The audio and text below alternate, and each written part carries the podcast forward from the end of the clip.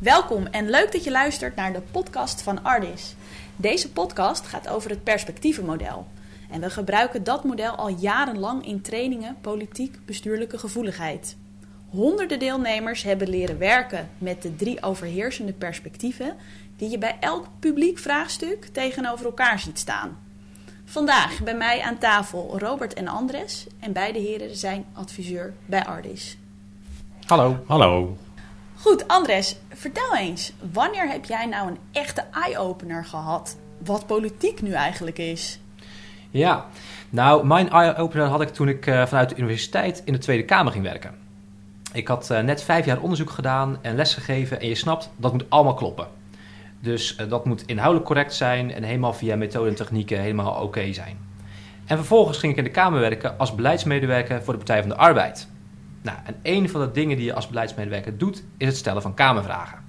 Aha, nou, daar heb ik als voormalig ambtenaar heel veel last van gehad. Ja, Vertel. Dat dacht ik inderdaad al.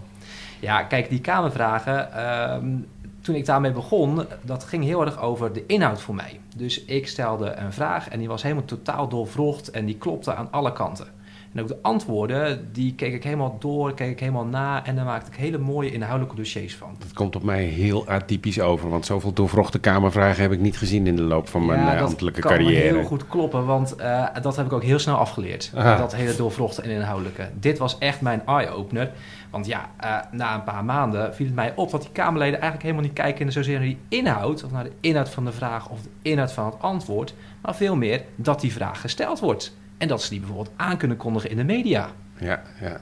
Ik, denk, ik dacht altijd, volgens mij weet iedereen dat dat zo is. Hè? Het is een Ja. soort van spelletje wat we hier met elkaar aan het doen zijn. Ja, dat is het eigenlijk ook wel. Het is een soort van spel. Het is een soort zien en gezien worden. En Ja. nou, aan het einde van het jaar heb je dus ook altijd lijstjes met Kamerleden die de meeste vragen gesteld hebben. Maar wat er nou in die vraag zat, geen idee.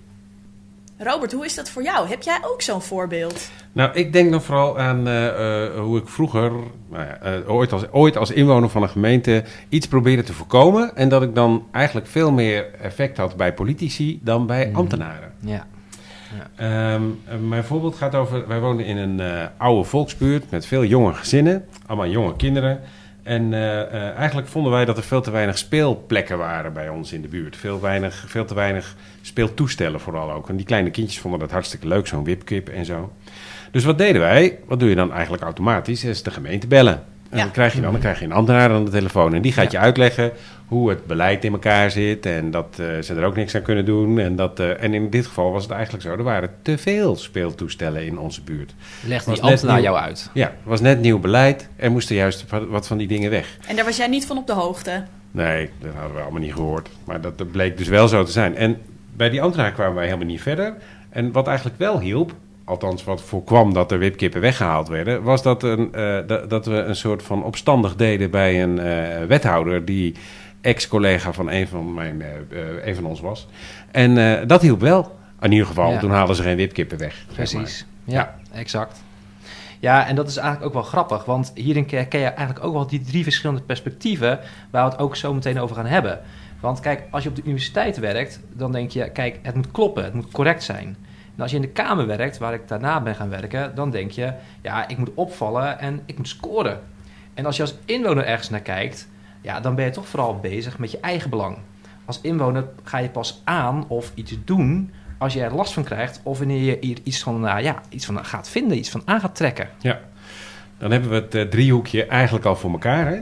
Want wij zeggen altijd, er zijn drie perspectieven die overheersen als je naar een publiek vraagstuk kijkt. Het maakt eigenlijk niet uit naar welk vraagstuk. Hm. En die drie perspectieven die zie je nou, in deze verhalen eigenlijk al terug. Maar wat bedoel je dan eigenlijk met het woord perspectief? Nou, een perspectief is eigenlijk een manier waarop je naar de wereld kijkt. Eh, het is een bril die je op kan zetten. En door die bril kijk je dan naar nou ja, hoe de waarheid in elkaar zit. En eigenlijk denken wij, als je als ambtenaar of vanuit een ambtelijk perspectief naar de wereld kijkt, dan zie je echt hele andere dingen dan wanneer je als politicus naar de wereld kijkt. Het is een andere taal. Je eh, verstaat elkaar misschien zelfs ook wel niet eens. Ja, dus wij zeggen als je het hebt over politiek-ambtelijke dynamiek, dan onderscheiden wij eigenlijk drie perspectieven. Het politieke perspectief, het ambtelijk perspectief en het maatschappelijk perspectief. Zullen we eens gaan inzoomen op die drie perspectieven? Robert, wat is het politieke perspectief? Nou, De essentie van het politieke perspectief is dat je elk vraagstuk terugbrengt naar de machtsverhoudingen die daar spelen. Dus hoeveel macht heeft A over B, zodat B gaat doen wat A wil? Dat klinkt voor mij heel abstract. Kun je dat iets meer uitleggen? Ja, wel. Als je, eh, als je nou vanuit het politieke perspectief kijkt, dan kijk je eigenlijk eerst naar hoeveel macht de ander heeft ten opzichte van jou. Dus je kijkt naar de pikorde, waar zit ik daarin? Ah, En je kijkt naar hoe zorg ik nou dat ik die macht van de ander minder maak dan die van mezelf. Dus dat ik iets meer kans heb op gelijk krijgen. Eigenlijk kun je zeggen, je kijkt naar machtsbronnen. Naar de machtsbronnen die jij hebt en die de ander heeft. En machtsbronnen zijn dingen zoals status of kennis, charisma, geld, bevoegdheden, dat soort dingen. oké. Ja, en dat herken ik dus echt heel erg als ik terugdenk aan die Kamervraag. Hè. Kijk, daar ging het nooit over de inhoud van die vraag. eh, of dat het eigenlijk wel helemaal moet kloppen. Maar veel meer over vragen als... hoeveel van die Kamervragen heb ik eigenlijk gesteld?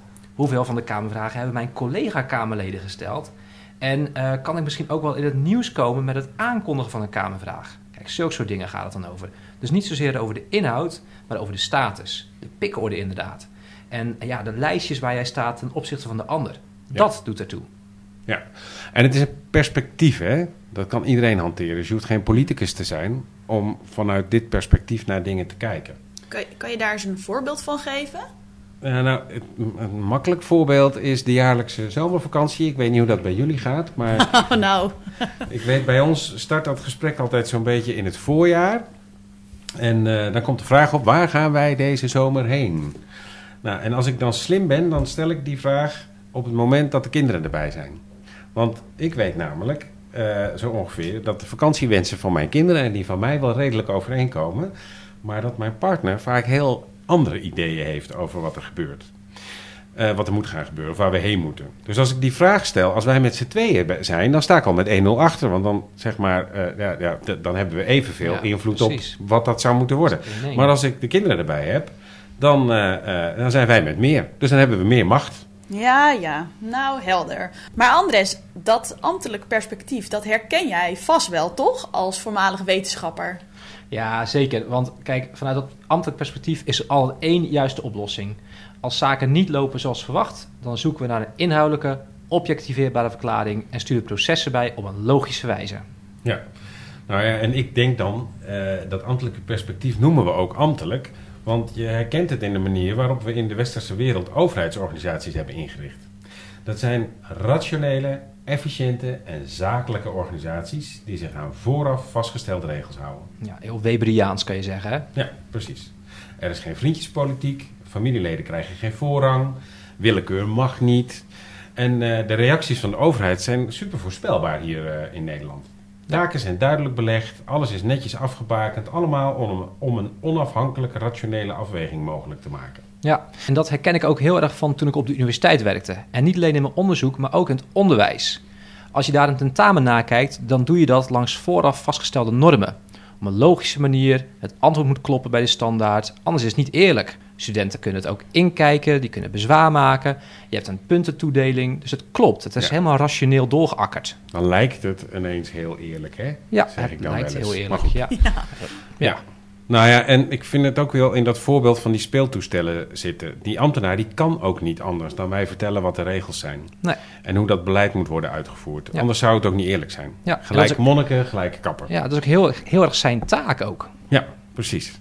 En, eh, en dus als die gemeenteraad besloten heeft dat er minder speeltoestellen moeten komen, dan is het niet eerlijk als wij er juist meer bij krijgen. Op de objectiveerbare waarheid, zeg maar. Maar als burger is het wel mooi knudden. Ja, kijk, en dat, dat mooi knudden, dat is ook een mooi bruggetje naar dat maatschappelijk perspectief. Dat mooi knudden, hè, dat is precies waar het daarom gaat. Het is knudden Ja. voor jou. Jij baalt ervan. En dat is precies wat het ambtelijk perspectief niet in beeld heeft. De emotie van de burger. Dus het politiek perspectief kijkt vooral naar de machtsverhoudingen. Het ambtelijk perspectief kijkt vooral of iets inhoudelijk klopt. Maar vanuit het maatschappelijk perspectief is dat echt totaal onbelangrijk. Het gaat eigenlijk over mijn eigen belang. Of ik ergens last Ja, van heb of niet. En of dat nou inhoudelijk de beste oplossing is, dat zal me boeien. Eh, wie er gaat winnen vind ik ook niet interessant, als ik er maar geen last van heb. Ja, kijk, en je ziet het ook echt heel erg mooi bij de ontwikkeling van groene energie. Kijk, groene energie, dat vinden we allemaal wel een goed idee, maar we hebben liever geen windmolen in je achtertuin. Dus we bouwen die windparken op zee. Ja. Ja, kijk, en vanuit het maatschappelijk perspectief van een visser is dat dan weer goed idee, geen goed idee. Het maatschappelijk perspectief kenmerkt zich dus ook door een hele grote diversiteit van belangen. ja, want iedereen vindt wat anders. Precies. Daar komt het op neer. Oké, dus heren, nu eh, zien we die drie perspectieven. En dan, wat, wat kun je daarmee? Ja.